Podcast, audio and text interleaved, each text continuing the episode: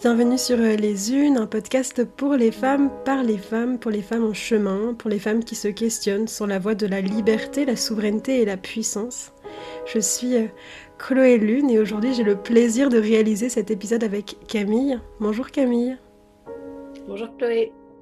Camille, euh, je t'ai rencontrée il y a quelques années maintenant. J'ai eu l'occasion de participer à un atelier de constellation créative depuis, euh, on s'est rencontrés sur différents événements et tu m'as beaucoup euh, inspiré, notamment euh, en osant te lancer toi en tant qu'accoucheuse d'étoiles.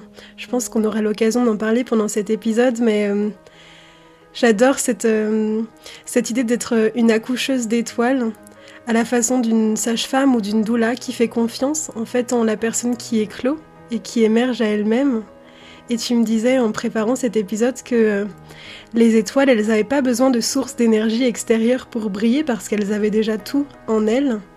Et euh, c'est d'ailleurs pour ça que tu as choisi euh, accoucheuse d'étoiles pour, pour ta profession. Tu utilises les constellations familiales pour accompagner les personnes en individuel ou en groupe à se déployer à partir de qui elles sont, de leur beauté unique et euh, ben, c'est vraiment un honneur et un plaisir pour moi de partager aujourd'hui cet épisode avec toi. Ben, pour moi aussi, merci beaucoup de l'invitation. Est-ce que tu veux rajouter quelque chose à propos de ta présentation? Hmm. ben, C'est très juste euh, tout ce que tu as dit. Et euh, moi, mon premier métier, c'est d'accompagner les artistes et en particulier les auteurs de cinéma dans l'écriture.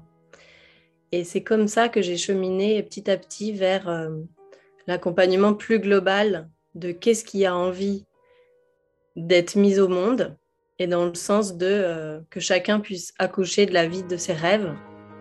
Et je me suis tournée évidemment vers tout ce qui empêche cette vie d'advenir, qui est de l'ordre de euh, tout un conditionnement, qui soit familial, de l'enfance, sociétal, de l'ordre des mémoires aussi transgénérationnelles. Et, donc vraiment, c'est des espaces euh, où j'accueille tout ce qui empêche l'être de rayonner pleinement et d'être justement cette étoile qui sait profondément qui elle est et qui a besoin de, rien d'autre qu'elle-même pour euh, rayonner. En fait, toi Camille, du coup, tu, pars du principe que euh, on a toute une beauté, et tout un chemin et tout un parcours à l'intérieur de soi, mais qu'il y a des petites choses qui nous empêchent, qui sont parfois très très lourdes à porter, comme la relation à la famille ou peut-être euh, plus globalement encore la société ou des, ou des, croyances en fait qu'on porte vis-à-vis de nous et qui nous bloquent et qui nous empêchent. Et tu proposes du coup des, outils en accompagnement, en individuel, pour pouvoir se libérer de toutes ces croyances ou de tous ces jugements ou de toutes ces idées toutes faites qu'on a sur soi. Est-ce que c'est ça? Oui. Et je vais même plus loin en considérant que tout ce qui empêche, c'est le plomb qui correspond à l'or spécifique de cette personne. C'est-à-dire que la blessure maîtresse, que ce soit de l'abandon, de l'injustice, de la trahison, de l'humiliation, avec toutes les déclinaisons que ça peut prendre, bah, cette personne, une fois qu'elle aura transmuté la blessure, elle va pouvoir euh, rayonner un or spécifique, c'est-à-dire avoir un talent particulier et euh, une forme de médecine à offrir, mais que ce soit dans n'importe quel domaine, euh, qui rejoint la, la, notion de zone de génie que j'aime beaucoup, que chacun est fait pour être dans sa zone de génie. Merci. J'ai envie de revenir sur deux choses avec toi. Donc, la première, c'est cette idée que les blessures, finalement, à partir du moment où on les regarde avec euh, beaucoup euh, de compassion, d'amour, peut-être de, douceur même, et qu'on y va en soutien vers elles, c'est là qu'on peut les, alchimiser, les alchimiser, les transcender. Oui, pour moi, il y a beaucoup de puissance de transformation dans l'accueil, et qui est vraiment la première étape de se tourner vers la blessure et d'aller euh, à sa rencontre. Et après, de pouvoir regarder un peu comme un zoom arrière de sa vie, de regarder en quoi cette blessure, elle va aussi correspondre à un talent particulier. Par exemple, moi, je, ma blessure principale, c'est euh, l'abandon, et avec une coupure de lien euh, très très fort dès la naissance. Et que plus j'alchimise ça, plus j'ai une capacité d'accueil et de, comme de précision dans le lien et de... Je travaille beaucoup sur le terrain de l'intime, c'est-à-dire de là où le lien s'est pas fait dans la famille, entre les parents, et aussi ça rejoint le domaine du couple, de pouvoir aller euh, bah, cultiver des liens encore plus euh, intimes, plus proches, plus sacrés aussi, parce que j'en ai été très coupée. Et c'est vraiment ça que je vois chez les gens que j'accompagne, que c'est comme des maîtres dans le domaine, là où ils ont été le plus blessés. C'est cette idée qu'il y a vraiment deux versants en fait. Il y a cet espace en nous qui, qui est vraiment très très difficile à accueillir, qui nous fait souffrir. Et dans la continuité de cet euh, même espace très douloureux, il y a toute cette beauté, toute cette merveille. Et comme tu disais tout à l'heure, c'est vraiment ce plomb qui transforme euh, l'or et qui le, qui le met au monde finalement. Mm. Oui, et avec différentes étapes qui sont pour moi un peu comme une spirale. C'est-à-dire que pour pouvoir toucher l'endroit de la blessure, il y a besoin de beaucoup de solidité intérieure. Pour moi, c'est comme l'image de, du marécage, c'est-à-dire pour sortir quelqu'un d'un marécage ou des sables mouvants, il faut être sur une rive suffisamment solide pour pouvoir tendre la main, et que c'est pareil en soi. C'est-à-dire pour pouvoir tendre la main aux parts de nous qui sont les plus blessées, les plus enfouies, il y a besoin déjà de solidité pour ça, d'ailleurs, souvent dans les gens que j'accompagne, ils ont beaucoup travaillé sur eux. Et, euh, des fois, ils en ont un peu marre que ça revienne sans cesse. Bah, par exemple, des questions avec les parents. Hein. c'est quand même 90% du temps des histoires de papa-maman. Et que c'est justement là, quand il y a suffisamment de solidité pour pouvoir aller chercher euh, les parts de soi, très souvent des parts enfants, qui sont à la fois les plus blessées et les plus puissantes dans ce qu'elles ont à offrir, parce qu'elles ont survécu. Et donc, elles portent vraiment cette, euh, cette médecine, on pourrait presque dire c'est comme un, un vaccin, c'est-à-dire qu'elles ont connu le poison, et une fois que il y a les anticorps qui sont développés, bah là, c'est vraiment très solide. Je me rends compte, Camille, qu'on n'a pas vraiment abordé ce que c'était les constellations euh, familiales créatives. C'est vrai que du coup, bah, toi, c'est ton, c'est ton métier au quotidien. Moi, j'en ai déjà pratiqué, mais pour les personnes qui nous écoutent pour la première fois, est-ce que tu pourrais euh, dire quelques mots à propos de ce procédé que toi, tu proposes? Oui, le principe des constellations, c'est de représenter tout ce qu'il y a à l'intérieur de la personne, à l'extérieur c'est-à-dire tout son paysage intérieur et également son arbre généalogique. On part du principe que ça existe à l'intérieur euh, de cette personne et qu'il est donc possible de le symboliser grâce à soit des gens qui sont là dans un groupe anonyme qui vont incarner les différents personnages, la mère, le père, la grand-mère, euh, l'enfant intérieur, ou aussi avec euh, des figurines. En individuel, je travaille avec des figurines qui vont représenter ces différents personnages et ça permet d'observer dans un premier temps ce qui se passe et ensuite d'aller dénouer émotionnellement des nœuds qui seraient là des fois depuis plusieurs générations. Ça permet de mettre en lumière tout ce qui est caché, d'observer le câblage et de pouvoir décabler, recabler pour que ça aille plus dans le sens euh, de ce que veut la personne.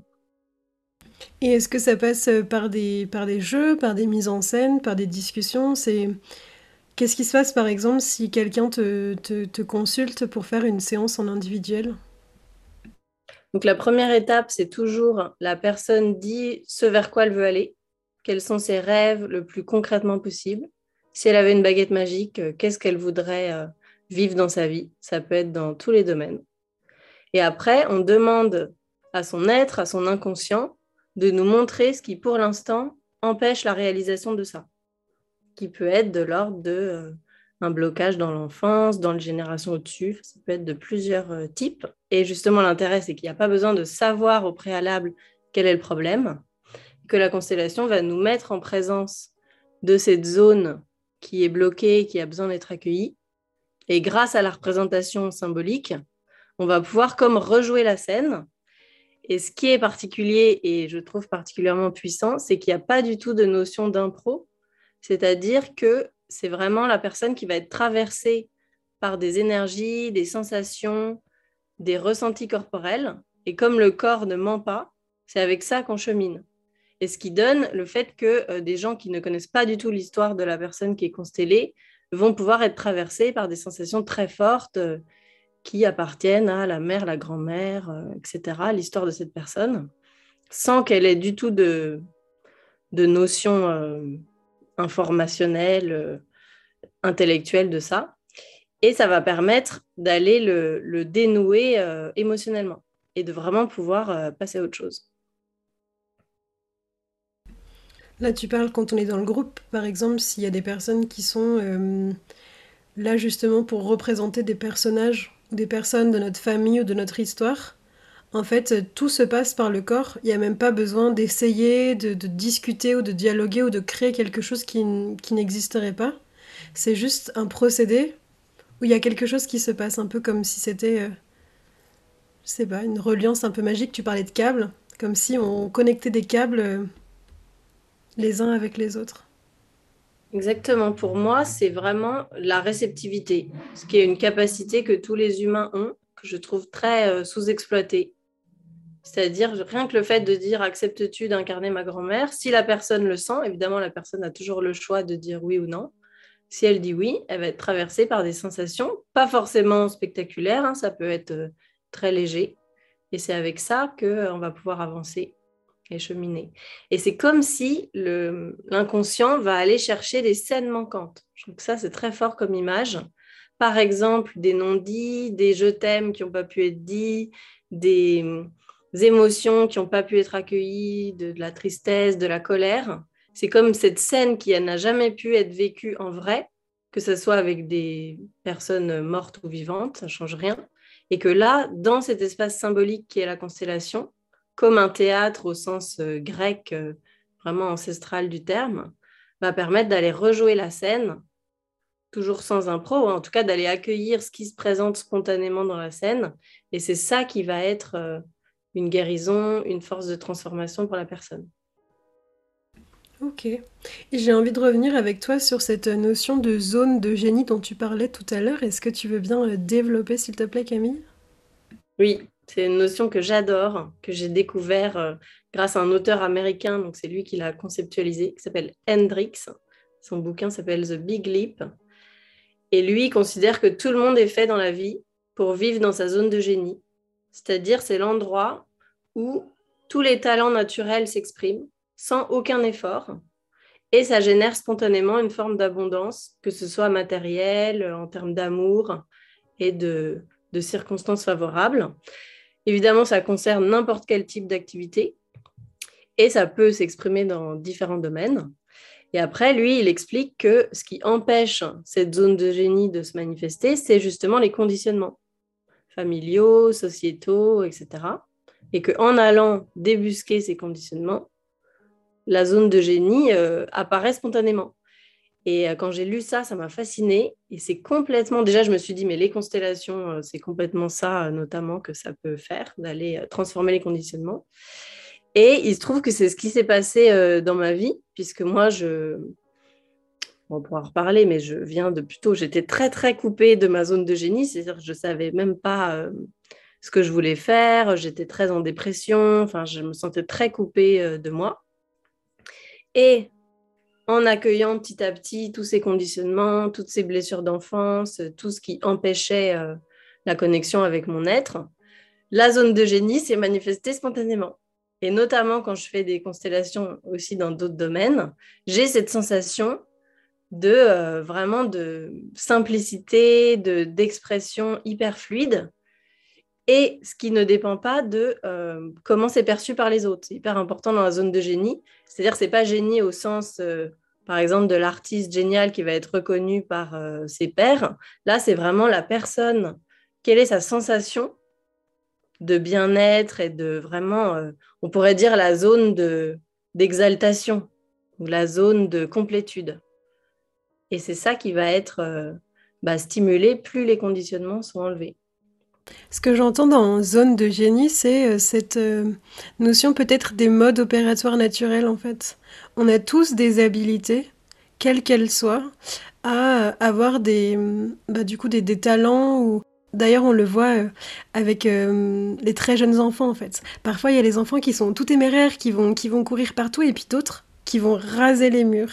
Et en fait, c'est un peu comme si on avait en nous déjà des, possibilités de, je sais pas, avoir une aisance à extrapoler, ça veut dire à, faire se relier les mondes, à voir les choses euh, en, 3D, enfin, à se positionner dans l'espace. En fait, on a euh, voilà plein de Alors on le voit dans les constellations familiales. Hendrix, euh, merci parce que je connaissais pas. Et d'ailleurs pour les personnes euh, qui souhaitent le découvrir, euh, je mettrai le lien sous le, sous le podcast. Mais on a tous, c'est ça, des, des habilités naturelles et qui sont tellement innées pour nous qu'en fait on s'en rend même pas compte. J'aime beaucoup que tu parles de l'enfant parce que pour moi c'est essentiel. Et tout ça est très lié à l'enfant intérieur qui pour moi est vraiment cet endroit qui est en contact avec l'essence de l'être et qui, dès la naissance, dès le début, sait qui il est, en tout cas, est ça, c'est-à-dire qu'il n'y a pas besoin d'une connaissance, c'est vraiment une spontanéité qui est là et qui souvent bah, est un petit peu euh, éteinte ou masquée par euh, un certain type d'éducation, par euh, des épreuves de la vie, etc. Et que pour moi, c'est beaucoup un chemin de dépouillement et en fait d'enlever tout ce qui n'est pas soi pour retrouver cette étincelle cette spontanéité qui est là naturellement et qui a, comme tu dis, une couleur spécifique et qui sait déjà. En fait, toi, Camille, tu travailles avec l'enfant dans les adultes. J'ai vraiment cette, euh, cette impression-là que tu accompagnes, euh, après avoir toi cheminé sur, euh, sur ton parcours de vie, tu accompagnes voilà, les personnes à se, à se reconnecter à plus de spontanéité ou plus de, liberté d'être en fait. En tout cas, j'ai vraiment cette sensation en t'écoutant et puis en ayant aussi euh, pratiqué avec toi euh, différents ateliers, différentes de tes propositions, que tu, tu accompagnes chacun qui en tout cas fait le choix de trouver plus de liberté à être en fait. Et, et en ce sens, à partir du moment où, bah justement, peut-être on détricote, ça, ça me fait penser, tu sais, euh, j'ai cette image de, Boris Cyrulnik, il en parle à un moment donné, il, parle d'un trou dans un chandail et de notre possibilité, tu vois, à venir euh, retricoter, à remettre des mailles, même si en fait euh, il y a des trous dans les mailles. Toi, tu parlais tout à l'heure de, câbles, moi j'ai vraiment cette image-là. Et voilà, tu accompagnes chacun à venir justement peut-être retricoter, détricoter ou trouver une nouvelle forme qui lui correspond plus avec euh, bah voilà, plus de, plus de spontanéité et plus de légèreté à être en fait. Oui, et pour moi, ça rejoint la connexion avec le corps et l'intuition. Je trouve que la spontanéité est très en lien et, euh, la notion de jeu. C'est-à-dire que moi, plus je, je me dépouille justement de tous ces conditionnements et des injonctions qui pourraient venir de l'extérieur et que j'ai reçues de mon éducation, bah, ça devient mon corps et mon intuition qui euh, prennent le relais et qui me guide. Et ça, j'adore être de plus en plus à l'écoute avec euh, ces signes qui des fois sont un peu challengeants parce que mon intuition me demande de faire des trucs qui challenge complètement ma tête, qui souvent paraissent très irrationnels. Et en fait, plus je suis cet élan euh, spontané, plus je reçois des cadeaux, plus c'est comme une boussole interne qui me guide toute seule vers euh, la zone de génie, ou en tout cas vers y être de plus en plus souvent. Je trouve que c'est ça le, défi principal, c'est d'y être le plus en plus souvent. Ouais, c'est faire des ponts finalement entre des états euh, de bien-être, peut-être même d'extase à l'intérieur de soi, et puis toujours être en interaction avec la vie de tous les jours en fait, et pas complètement se couper de ce qui peut nous, de ce qui peut nous traverser. C'est ça que tu dis quand tu dis faire des ponts? Oui, et puis être en dialogue avec les parts de soi. Alors ça aussi, c'est vraiment quelque chose que j'adore et qui m'émerveille à la fois euh, chez moi et chez les personnes que j'accompagne, qui est d'être en, conscience et en présence avec qui parle en moi et qui est sur le devant de la scène. J'ai souvent cette, euh, cette image pendant les constellations où c'est comme incarner un rôle dans une constellation, c'est comme prêter son avant-scène pour qu'il y ait donc ce personnage qui euh, s'exprime à travers nous. Et après, au quotidien, dans ma vie, bah, je vois que c'est exactement pareil, qu'il y a toujours des parties de moi qui sont plus en avant. Et que tout le jeu consiste à déjà être lucide sur OK, qui parle, qui est en avant, et de pouvoir dialoguer avec pour répondre aux besoins.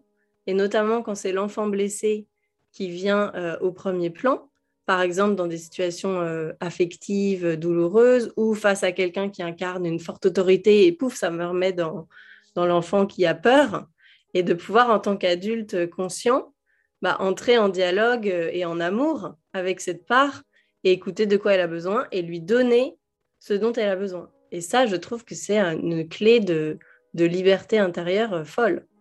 on revient sur les blessures dont tu parlais tout à l'heure. C'est à partir du moment où j'accepte, en tout cas je fais le choix de venir regarder euh, sans jugement ce qui est là, ce qui me traverse, j'ai la possibilité de remodeler en fait ce qui me fait si mal. Et souvent, rien que le fait d'être avec, et même de pleurer avec, pour moi, c'est ça qui transforme. Et euh, c'est vraiment une posture intérieure d'être deux. C'est-à-dire qu'il y a la part qui est présente comme la bonne maman, le bon papa, qui va euh, juste accueillir, être là et dire oui à l'émotion qui se présente, si le cadre euh, le permet, s'il y a suffisamment de sécurité pour que la part enfant, elle puisse euh, pleurer, elle puisse s'exprimer, elle puisse dire ce dont elle a besoin et peut-être qu'elle n'a jamais pu exprimer avant. Et ça, ça devient comme une gymnastique interne où plus il y a d'écoute et de rapidité à descendre dans l'émotion, plus l'émotion traverse vite. Et c'est comme un enfant réel qui euh, va avoir une hyper forte émotion et si elle est accueillie, bah hop, euh, une minute après, il peut avoir complètement changé et retourner jouer et c'est comme si rien ne s'était passé. Bah, je constate que c'est exactement pareil euh, en tant qu'adulte. Oui, ça me rappelle une anecdote d'un de mes petits cousins qui faisait une scène, je sais plus du tout pourquoi, mais en tout cas, il, voilà, il ressentait de la colère et de la frustration. Et ce petit cousin, il devait avoir deux ou trois ans, il s'est mis à hurler, à rouler par terre, ça a duré vraiment deux minutes, assez intense. Et après, euh, ses parents à ce moment-là l'ont vraiment euh, laissé faire. Littéralement, ils sont partis. Et le petit est revenu, et avec un grand sourire sur, euh, sur, sur le visage en disant C'est bon, c'est fini. Et j'étais comme Waouh, en fait, mais tout ça, là, cette, tout ce travail de reconnexion qu'on fait souvent en étant adulte, parce que souvent ça arrive après du dégoût, une grosse dépression, un truc où on se rend compte que bon là en fait il faut faire quelque chose où finalement on, sombre. En fait, euh, ben ouais, les enfants spontanément, naturellement, ils savent exactement euh, quoi faire. Et tu as dit quelque chose qui est super important et que j'ai aussi beaucoup envie de développer dans ce podcast euh, au travers de toutes mes rencontres avec, ben, avec toi Camille et puis avec d'autres femmes. Et toutes, peu importe leur, leur technique, leur méthode, peu importe leur, leur travail aussi, elles parlent de la même chose, elles parlent de ce retour au corps et en tout cas d'être à l'écoute des signaux qu'ils nous envoient. Alors après, chacune, chacun, on a des façons de faire qui sont différentes. Il n'y a pas une bonne méthodologie. Mais ce qui me semble vraiment super important de souligner là, c'est de se dire juste, quoi qu'il se passe, mon corps n'est jamais le problème en fait. Mon corps, c'est juste un allié, un soutien qui m'envoie des signaux. Parfois, de façon un peu malhabile, même si, euh, parce qu'on les comprend pas, ou en tout cas on a du mal à rentrer justement en dialogue ou en résonance. Mais ces signaux, ces émotions, ces sensations, qu'elles soient confortables ou inconfortables, elles sont là pour nous éclairer sur ce qui est en train de se passer.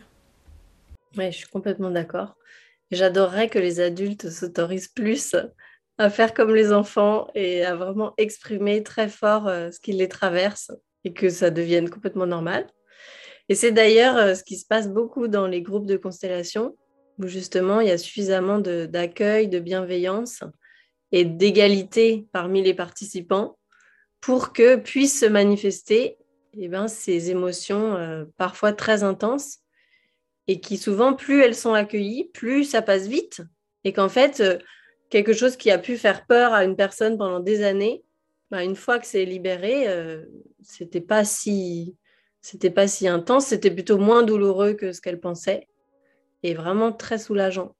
Oui, c'est tout à fait juste, Camille. En fait, même quand on regarde chimiquement ou biologiquement euh, la teinte, ou en tout cas la durée d'une émotion, elle dure pas plus de 40 minutes dans notre corps, en fait. Euh, c'est tellement euh, spontané, en fait, ça jaillit. L'émotion, en fait, elle demande pas hein, si, si elle peut arriver ou non, en fait, on la ressent. Mais juste se rappeler effectivement que cette boucle, à l'intérieur de notre corps, aussi violente, aussi intense qu'elle puisse être, elle a un début et elle a une fin. Sauf que quand on est pris au cœur de cette émotion, on a l'impression que ça va jamais se terminer. Mais donc pour les personnes qui nous écoutent, rappelez-vous, on a cette... Euh, euh, l'émotion, c'est vraiment une, boucle et elle est limitée dans le temps. Et son intensité, elle varie aussi en fonction de ce qu'on en fait. Une de mes enseignantes de sophrologie, elle disait souvent, euh, faire attention aussi à pas trop raviver le feu, en fait, à remettre des bûches dans cette grosse émotion. Parce qu'on a tendance, je me permets cette généralisation, ou en tout cas j'ai tendance, moi, Chloé, dans la vie, à aimer le drame et à avoir du mal justement à m'en défaire. Et parfois, je, voilà, j'entretiens un état euh, gloomy ou un état tout, euh, tout dépressif ou une colère en fait. Comme si j'arrivais plus du tout à m'en sortir. Alors moi j'ai une approche un peu radicale en la matière qui est d'aller à la racine du truc. Et donc je, je vais plutôt vers aller toucher un pic d'intensité qui souvent ne dure que quelques secondes et qui est très libérateur. Et là où c'est délicat, c'est que bien sûr, il y a beaucoup de résistance parce que à l'époque, très souvent, c'est une émotion qui est bloquée depuis l'enfance.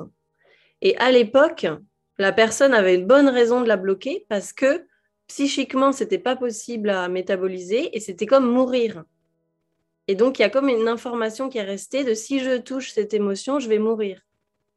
Alors que non, alors que c'est ce que je disais sur la rive solide, qu'en tant qu'adulte, quand c'est le bon moment, dans les bonnes conditions, bah, ça va être une traversée de quelques secondes bien intenses qui concrètement euh, vont juste s'agir de pleurer. la plupart du temps, c'est quand même ça. Et, euh, et, après, les larmes sont hyper soulageantes. Mais effectivement, il y a eu une part euh, enfant qui, à l'époque, ne pouvait pas du tout exprimer ça et a dû, pour se préserver et même pour survivre, tout couper. Donc aujourd'hui, on peut en sortir. Aujourd'hui, on peut en sortir. Donc aujourd'hui, Camille, tu t'autorises à pleurer, à crier, à faire du bruit, à, sauter partout quand c'est le bon moment? À fond, tous les jours. oui, c'est-à-dire aussi que là, tu touches quelque chose, c'est que finalement, ça, ça s'entretient en fait. Tu parlais tout à l'heure de faire des ponts. À partir du moment où on décèle ce qui se passe, c'est-à-dire que le corps il envoie des signaux, que on a compris que l'émotion c'était qu'un signal et que elle avait une durée de vie, très courte, comme tu disais, euh, à la racine, le pic, ça peut être très intense et en même temps après ça passe. Ça s'entretient en fait, au fur et à mesure, tous les jours. Donc voilà, quelles sont tes techniques toi pour te soutenir au quotidien? Et peut-être qu'après on pourra embrayer sur euh, comment tu fais pour gérer justement avec euh, ces émotions inconfortables ou cette culpabilité ou cette pression que tu te mets ou tu te ne mets pas. Alors déjà, je constate que plus mes émotions, elles ont des espaces d'expression, moins elles me submergent. Et que ça, c'est quelque chose que je trouve beaucoup de gens ont peur d'être submergés, donc c'est pour ça qu'ils se coupent de leurs émotions. Et moi, je constate tout l'inverse. C'est-à-dire, plus elles s'expriment, plus j'ai beaucoup de latitude sur est-ce que c'est le bon moment ou pas. Il suffit que je leur dise, OK, j'entends, mais dans une demi-heure, on s'en occupe. Hop, ça, ça passe, et puis une demi-heure après, quand c'est le bon moment, ça pleure. Donc vraiment, plus je dialogue, plus euh, c'est doux à l'intérieur de moi, et il n'y a pas de... Je suis jamais submergée. Et, euh, après, j'ai aussi une approche un peu radicale en termes de pratique, qui est que je suis très anti-discipline et anti-routine. Euh, voilà, donc j'ai pas du tout de régularité sur rien. Moi, mon truc, c'est l'écoute l'écoute de de quoi j'ai besoin, qu'est-ce qui est présent, qu'est-ce qui ferait plaisir à mon enfant intérieur? Voilà. Donc, il y a un peu des réunions internes avec les différentes parties de moi. Et le plus possible, je vais me aller dans des endroits, dans des environnements, dans des pratiques qui vont répondre à qu'est-ce que je sens euh, qui appelle à l'intérieur de moi? Par exemple, si euh, je suis triste et je sens que moi, j'ai souvent des trucs avec mon bébé intérieur qui a beaucoup manqué de présence et donc qui appelle à l'aide. Et par exemple, je vais aller euh, euh, m'offrir une pratique de bercement en piscine, le Watsu. Si vous ne connaissez pas, c'est génial. Allez voir. Ça consiste à se faire bercer par quelqu'un en conscience et en protection. Et ce qui permet de revivre, donc de vivre une régression, quoi, de vraiment être à nouveau ce bébé qui va recevoir au présent le soin qu'il n'a pas reçu. Et ça, j'adore. Moi, je vais beaucoup dans des, des lieux où, euh, où je peux, en conscience, dire, bah voilà, il y a cette part de moi qui a besoin d'attention, qui a besoin d'entendre peut-être certaines choses, et puis de demander à d'autres adultes, de dire, est-ce que tu veux bien, euh, alors souvent des thérapeutes, est-ce que tu veux bien incarner ça pour moi? Un peu comme dans les constellations où on incarne des rôles. Pour moi, la vie devient une grande constellation et aussi un grand jeu puisque je peux aller euh, demander ce dont j'ai besoin. Et ça, mais c'est c'est un tel euh, soulagement intérieur. Parce que la part qui a besoin, c'est comme si elle avait un double cadeau. C'est non seulement elle a été entendue par moi, et en plus elle reçoit en vrai un soin. Et puis l'enfant de l'époque, souvent s'est dit que jamais il allait être entendu, que jamais euh, sa tristesse elle allait être comblée, que que tant pis quoi, qu'il fallait être résigné. Et bah moi je dis non. Moi j'ai décidé d'aller euh, vraiment répondre à, à tout ce qui est tout ce qui appelle.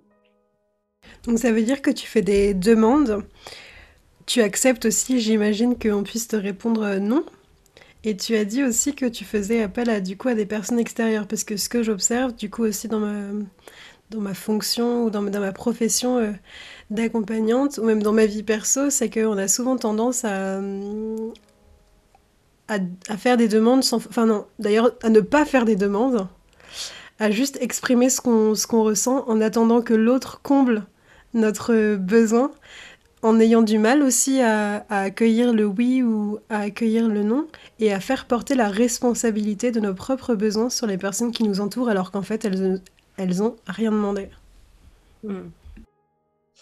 Oui, moi j'aime beaucoup être accompagnée. J'ai toute une équipe euh, de, bah, de gens, de thérapeutes que je vais voir soit ponctuellement, soit euh, qui me suivent. Notamment j'ai une supervision euh, toutes les semaines. Et, j'adore vraiment pouvoir être accompagnée, soutenue et pouvoir changer de rôle. Et je rêve d'ailleurs d'un monde où tout le monde est en conscience d'être d'égal à égal. Et nous pouvons prendre des rôles de, bah là, aujourd'hui, c'est moi qui vais faire la rive solide et qui vais te soutenir. Et toi, tu peux contacter ton enfant qui est blessé, qui a besoin de soutien. Et puis le lendemain, ça va être moi, enfant blessé, qui vais te demander de faire l'adulte. Et je, trouve ça vraiment crucial, cette notion de rôle et de pouvoir changer de casquette.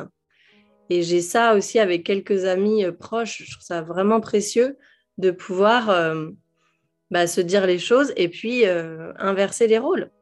Et que finalement, tout existe en chacun.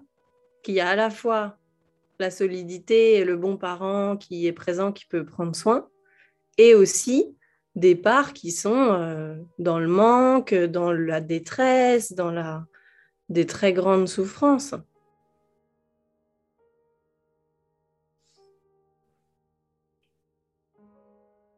Ça, ça me touche beaucoup. J'adore. Il y a même certains, certaines personnes qui viennent dans mes groupes, qui sont aussi thérapeutes et qui parfois euh, bah, m'accompagnent. Et ça, je trouve ça tellement euh, précieux, quoi cette conscience du rôle parce que ça fait complètement sauter pour moi les cases de euh, des histoires de statut, des histoires de hiérarchie, de supériorité, euh, de euh, aussi les blessures de sororité, de comparaison, tout ça quoi. C'est vraiment puissant.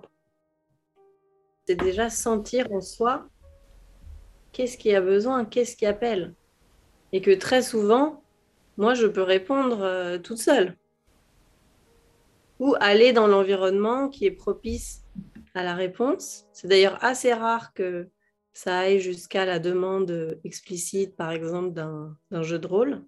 Ça arrive. Et que souvent, déjà d'être entendu dans mon besoin, en tout cas que la part de moi soit entendue, ça fait descendre 80% de la charge.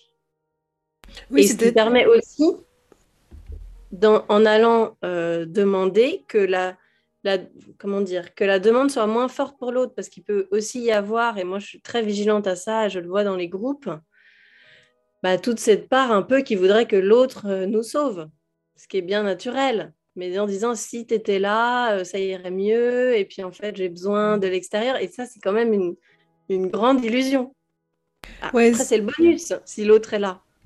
Mais que vraiment, moi, les plus grande guérison que j'ai euh, vécue, c'est en, reconnectant les morceaux de moi à moi, souvent avec une personne qui est là, mais qui est là pour tenir l'espace. Donc, qui est en fait cette accoucheuse, cet accoucheur, qui ne fait rien, qui est juste dans la présence et qui est dans la confiance que j'en suis capable.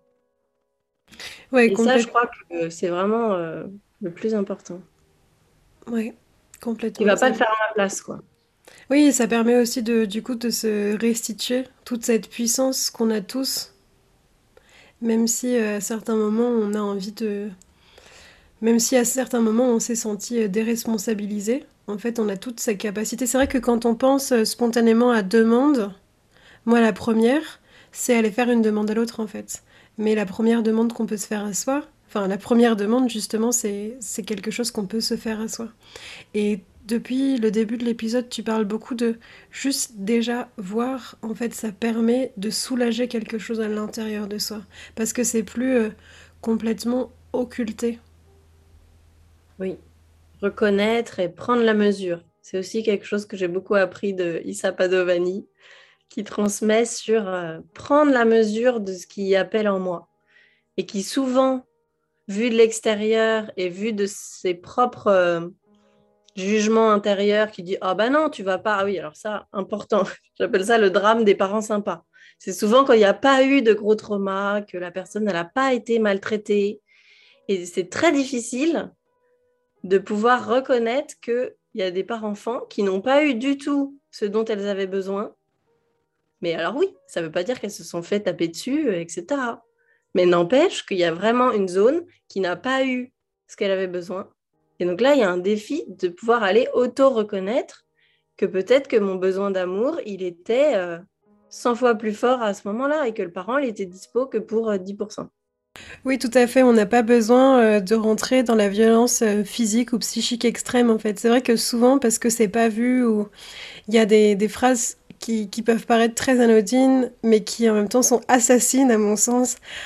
Oh, mais ça va, regarde ce qui s'est passé. Ben oui, mais non, en fait.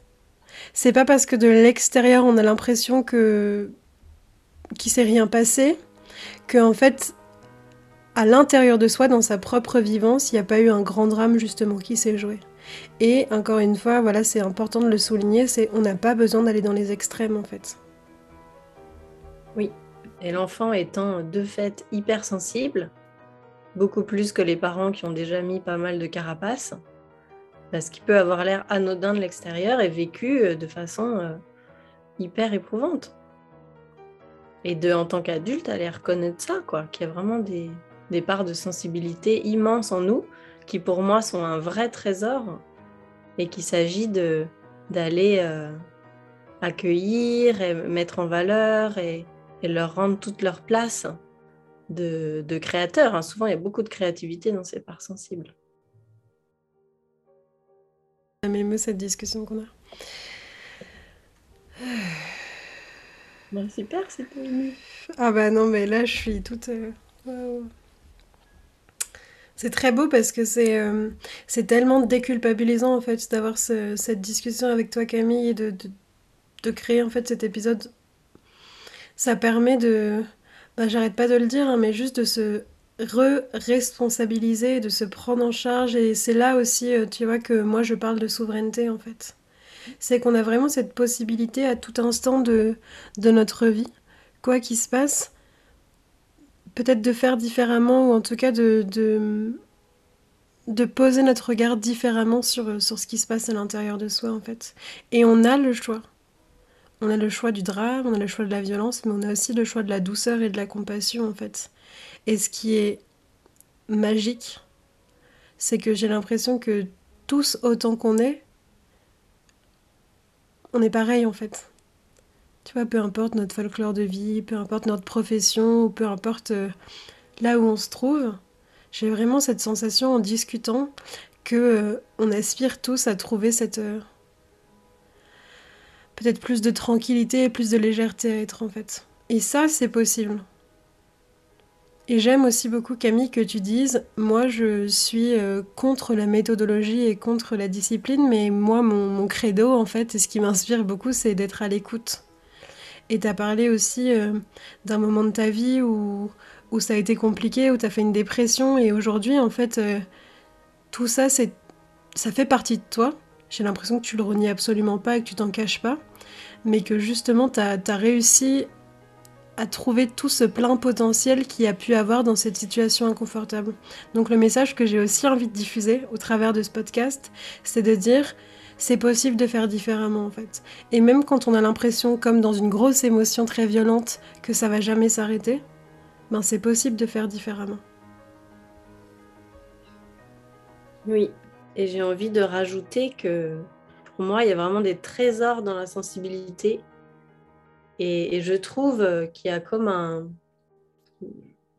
une limite très forte collective et, vraiment un conditionnement de euh, sensibilité égale faiblesse et des réflexes très ancrés de ah non, il faut pas la montrer, il faut euh, c'est un peu honteux ou c'est c'est moins bien. Alors qu'au contraire, et notamment, bah, moi j'accompagne beaucoup les artistes, c'est clairement euh, le jackpot, quoi. C'est le puits de pétrole. Et que je trouve que le vrai courage, c'est de pouvoir rester présent avec sa sensibilité. Et comme offrir un cadre interne suffisamment sécurisant, comme un écrin, pour pouvoir oser montrer le diamant. Et c'est pas facile du tout.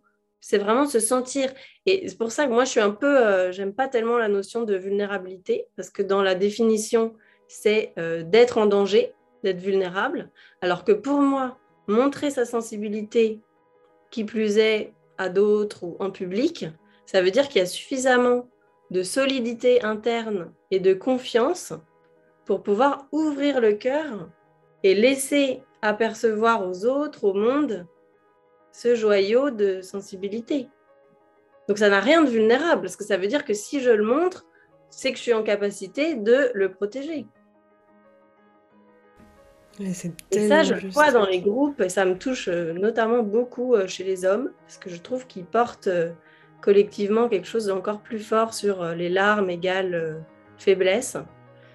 Et, et qu'est-ce que c'est beau, quoi, quand ils sont à la fois dans leur verticalité, dans leur présence, dans leur corps, et en même temps que le cœur s'ouvre et qu'ils peuvent laisser couler des larmes s'il y en a, ou en tout cas être touchés et être émerveillés par la sensibilité, la leur et celle des autres, waouh Et souvent, je leur dis, bah là, c'est le vrai courage, quoi.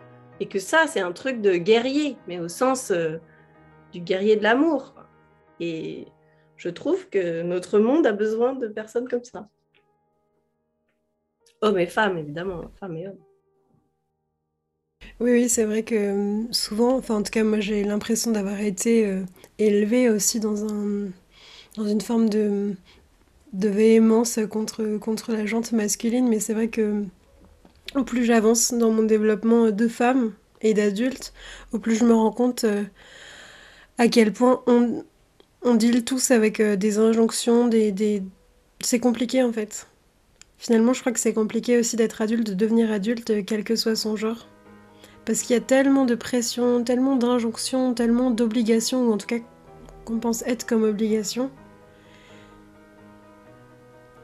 que c'est difficile et c'est pour ça que c'est très précieux Camille que tu dises que en fait euh, pour toi la vulnérabilité ça veut dire juste euh, avoir énormément de courage en fait. Parce que ça demande d'être très très très euh, ben, courageux et en compassion avec soi de, s'autoriser justement à, pleurer à dire que ça va pas à pas toujours être au top. Juste d'être honnête en fait et intègre tout simplement et qu'il y a beaucoup de puissance à cet endroit-là. Et ça, c'est mystérieux, hein. c'est vraiment comme une porte pour moi. C'est quand le cœur s'ouvre. Alors oui, il y a une faille et souvent ça part d'une blessure et il y a une forme de douleur. Mais en entrant par cette porte de l'émotion, là, il y a vraiment quelque chose qui s'ouvre et qui est plus vaste et qui en fait est inaltérable. Et c'est même un endroit pour toucher, euh, pour moi, ces différents plans qui se superposent où il y a la blessure, mais il y a aussi l'endroit qui ne peut pas être blessé. Et ça, je le vois beaucoup, notamment chez les personnes qui ont vécu des abus sexuels, où évidemment, il y a un niveau où euh, ben, c'est terrible, s'il y a beaucoup de, de douleur, etc. Et qu'en même temps, il y a un espace en elle, en eux, qui ne peut pas être blessé. Et quand les gens contactent cet endroit-là, waouh, c'est vraiment comme s'ils revenaient. Euh, c'est comme le, voyage du héros dans les mythes, c'est-à-dire qu'ils reviennent avec l'élixir, quoi. C'est vraiment comme une résurrection d'avoir traversé euh, l'enfer et de revenir avec l'être qui est toujours là. Et qui est même, du coup, qui a comme cet antidote d'avoir traversé tout ça. Et que ça, c'est médecine pour les autres. Oui, c'est ça, à partir du moment aussi où soit on s'autorise, et ben on permet aux autres justement de trouver peut-être de la confiance ou de la sécurité ou en tout cas de l'inspiration pour soi aussi se déployer ou oser être euh, intègre et authentique avec soi. C'est vraiment euh, aussi cette idée que on ne peut pas changer les autres, en tout cas avec de la force et de la volonté, mais par contre on peut soi-même venir se soutenir, devenir son propre allié, peu importe ce qui nous traverse, peu importe ce qu'on vit, et à partir de cet espace-là aussi inspirer. Dans cette idée que, bah, toujours sur les constellations, et qu'on fait partie d'un grand système en fait. Et que quand il y en a un qui. Et que quand il y en a un qui bouge, ben finalement tout le monde bouge. En tout cas, moi, c'est vraiment. Euh, tu sais, j'ai cette image-là, Camille, de quand on jette un galet, quoi. Jette un galet et puis, paf, il y a des, résurgences, des échos. Des... complètement. Et que les autres sont des miroirs géniaux. Et dans les constellations, c'est flagrant. C'est-à-dire que si une personne se libère, ça libère toutes les autres. Et que et c'est comme des boules à facettes. C'est-à-dire que, par exemple, si la personne qui est constellée a du mal à connecter avec sa colère, c'est quelqu'un d'autre du groupe qui va incarner la colère, qui, du coup, cette personne va être plutôt à l'aise avec la colère, elle va être choisie euh, spontanément pour ça, et elle va offrir sa rive solide pour aller chercher l'autre dans le marécage, et vice-versa. C'est-à-dire que la personne qui, peut-être celle qui se met en colère, elle a beaucoup de mal avec sa tristesse, et que c'est une autre qui va aller connecter la tristesse pour elle. Ça, ça me bouleverse, moi, à chaque fois et que du coup le groupe se fait un soin, mais sans du tout passer par l'intention et sans passer par je vais guérir l'autre, je vais faire des trucs euh, euh, importants ou je vais avoir des pouvoirs magiques ou je sais pas quoi. C'est vraiment, ça se fait par euh, intuition, par résonance, par intelligence organique. Ça, je trouve ça complètement merveilleux. Et ce pouvoir du groupe, en fait. Et même dans les personnes qui nous semblent les plus inconfortables, avec lesquelles c'est le plus difficile finalement, est-ce que c'est pas un cadeau qu'elles nous font d'être euh, autant euh, frictionnantes pour nous? Parce que euh, justement peut-être qu'elles nous révèlent aussi des voilà des parts de nous qui ont juste besoin de je sais pas d'être vues ou d'être d'être entendues d'être reconnues ou d'être d'être mis au monde tout simplement. Et c'est vraiment précieux ce que, ce, que tu, ce que tu abordes là, Camille, sur cette notion euh, de coopération en fait. C'est-à-dire que souvent, on a tendance à croire euh, qu'il faut être un guerrier et qu'il faut y aller tout seul et qu'on a besoin de personne et que c'est un peu, tu sais, l'écueil euh, du développement personnel du je me suis fait tout seul en fait. Alors que c'est, à mon sens, beaucoup dans cette euh, vivance du groupe en coopération, en altérité avec euh, les uns et les autres, avec beaucoup d'humilité aussi, parce qu'il n'y en a pas qui sont meilleurs que d'autres, on est vraiment tous euh, sur, le, sur le même plan, qu'on peut se soutenir et justement s'empuissancer. Et quand je dis s'empuissancer, ça veut simplement dire, à mon sens, se déployer à partir d'un espace où on est ancré, où on est aligné, où on est serein en fait à la fois avec notre corps, notre esprit, et, qu'on est, euh, oui, c'est ça, euh, aligné, tête, cœur, sexe. c'est ça que je ressens. Hmm. Oui, moi aussi, ça me touche beaucoup, ça, l'entraide. J'ai eu un chemin très solitaire et, euh, et, je découvre la puissance du groupe. Vraiment, c'est incroyable.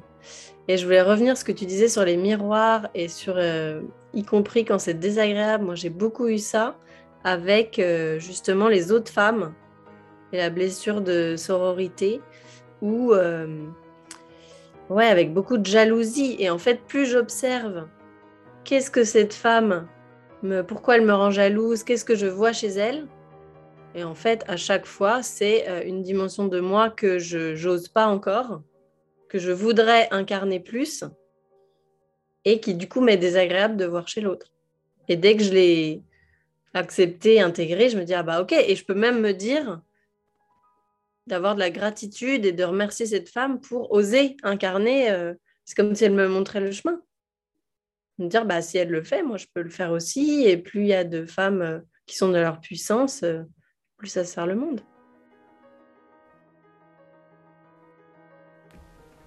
Ça me touche vraiment, vraiment beaucoup. J'ai envie de te proposer, Camille, que on clôture cet épisode. Je sens que je pourrais continuer à parler avec toi euh, pendant de nombreuses heures, là, vraiment, parce que moi aussi, j'ai envie de... Mince, comment on dit ça? Attends, il faut que tu m'aides à trouver ce mot, si tu veux bien. Euh, rétribuer, redonner sa... Ah oui, voilà. J'aime redonner sa place. Oui, je pourrais parler avec toi vraiment pendant pendant encore des, heures et, je souhaite profondément que les personnes qui ne te connaissent pas ou qui sont curieuses, elles puissent aussi te, découvrir et, suivre tout ce que tu proposes parce que c'est, c'est tellement précieux et j'ai vraiment envie de, voilà, de redonner toute sa place, toute sa dimension euh, au caractère sacré de, voilà, de la coopération et de la, du soutien du groupe en fait. C'est, tellement, tellement, tellement important. Tu parles de ton chemin solitaire. Euh, moi, j'ai l'impression aussi de découvrir de plus en plus la force en fait de notre multiplicité, de notre diversité. Et, et c'est que, à mon sens, en osant être qui on est chacun, voilà, avec notre couleur, avec nos facettes, dans notre unicité en fait, qu'on peut se soutenir et puis aussi euh, incarner cette humanité qu'on a envie de voir se, déployer. Est-ce que, euh, quand même une petite dernière question, Camille, est-ce que tu as envie de, partager euh, un dernier peut-être conseil ou une dernière chose aux personnes qui nous écoutent aujourd'hui? Bah, Beaucoup de douceur pour soi. Moi, je, de plus en plus, je trouve que pour moi, la clé, c'est la douceur. De l'accueil, de l'acceptation, de Ouais, ça ouvre à beaucoup de compassion euh, pour soi. Et à partir de là, euh, déjà, je trouve que tout se détend. Et, euh, je te rejoins sur l'émotion par rapport au groupe, où moi, ne serait-ce que de voir des groupes où chacun est là pour soutenir le plein potentiel des autres, en ouverture et en douceur, je trouve que ça change le monde que ce soit des constellations ou autres. Hein. Mais vraiment, euh, ouais, j'ai vraiment envie de saluer cette euh, magie-là et cette puissance du groupe qui s'allie pour euh, s'accueillir les uns les autres. D'égal à égal D'égal à égal. C'est la fin de cet épisode. Merci beaucoup pour tous les témoignages que je reçois depuis le début. Merci beaucoup pour votre soutien, votre présence. Si ce podcast vous plaît, partagez-le, diffusez-le. C'est comme ça que vous permettrez à tous ces messages d'être diffusés, d'être entendus, d'être écoutés.